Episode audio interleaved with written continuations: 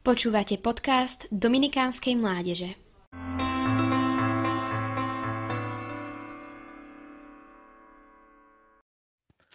Dodržiavanie prvého Božieho prikázania zohráva v živote človeka nezameniteľnú úlohu.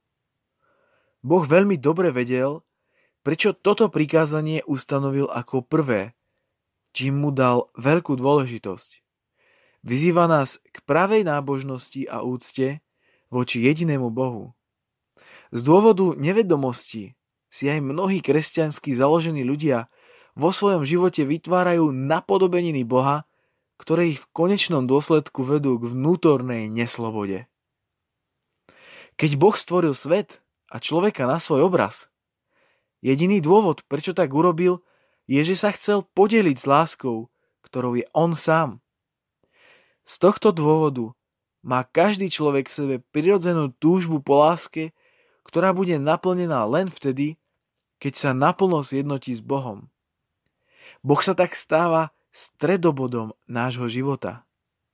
Ko hovorí kniha Deuteronomium, milovať budeš pána svojho Boha celým svojim srdcom, celou svojou dušou a celou svojou silou. A taktiež ako učí katechizmus, Prvé prikázanie vyzýva človeka, aby veril v Boha, dúfal v Neho a miloval ho nadovšetko. O vzájomnej láske človeka a Boha hovorí aj známy výrok svätého Augustína. Nespokojné je moje srdce, kým nespočinie v Tebe, Bože. V prípade nejednotnosti s Bohom nás táto nespokojnosť pobáda k hľadaniu prostriedkov, ktoré by azda dokázali uspokojiť našu túžbu po uznaní, po láske a po dobrách, ktoré nám vlastne sám Boh ponúka. Ak toto všetko človek začne hľadať vo veciach stvorených a obmedzí svoju vidinu šťastia len na matériu, stáva sa táto matéria stredobodom jeho života. Veľmi ľahko tak prispôsobí svoje túžby pominutelným veciam, ktoré však nevedú k trvalému šťastiu. Tieto prostriedky sa potom nedajú nazvať inak ako modlou. Za modlu možno považovať predmety, osoby alebo sociálny status, ktoré človek vo svojom hodnotovom rebríčku povýši na prvé miesto, ktoré by malo patriť jedine Bohu. Pánovi, svojmu Bohu sa budeš klaňať, ako hovorí Matúšovo evanielium.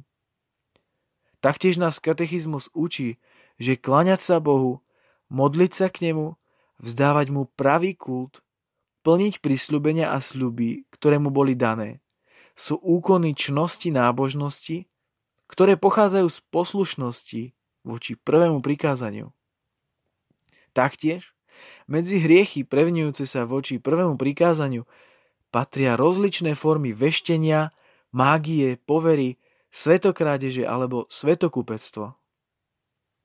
Na mieste je teda otázka, akým spôsobom môžeme navonok opravdivo úctievať Boha. Sú všetky stvorené veci iba márnosťou, ktorej netreba venovať pozornosť?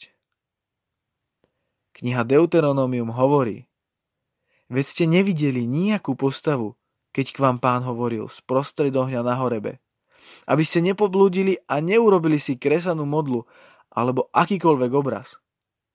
Tento text má zdôrazniť, že Boh je vždy väčší ako jeho diela. A žiadne ľudskou rukou zhotovené dielo mu nikdy nebude dosť podobné. A predsa, už v starom zákone Boh nariadil alebo dovolil zhotovať obrazy, ktoré by symbolicky viedli k spáse skrze vtelné slovo, napríklad medeného hada, archu zmluvy alebo cherubínov. Preto kresťanské uctívanie obrazov nie je v rozpore s prvým prikázaním, ktoré zakazuje modly, veď úcta k obrazu prechádza na vzor.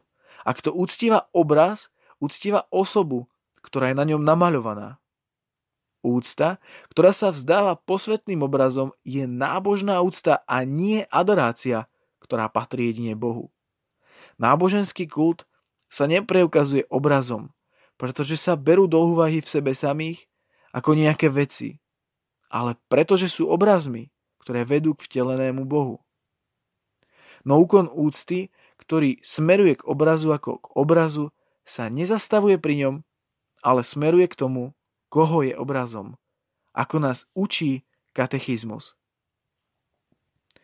Na záver teda môžeme povedať, že milovať Boha nadovšetko je cieľ, o ktorý treba sa každý deň usilovať.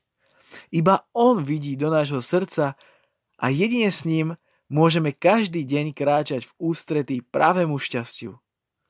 Jedinečným prejavom ľudskej lásky voči svojmu stvoriteľovi je prejavovanie úcty, a teda radostné plnenie prvého Božieho prikázania.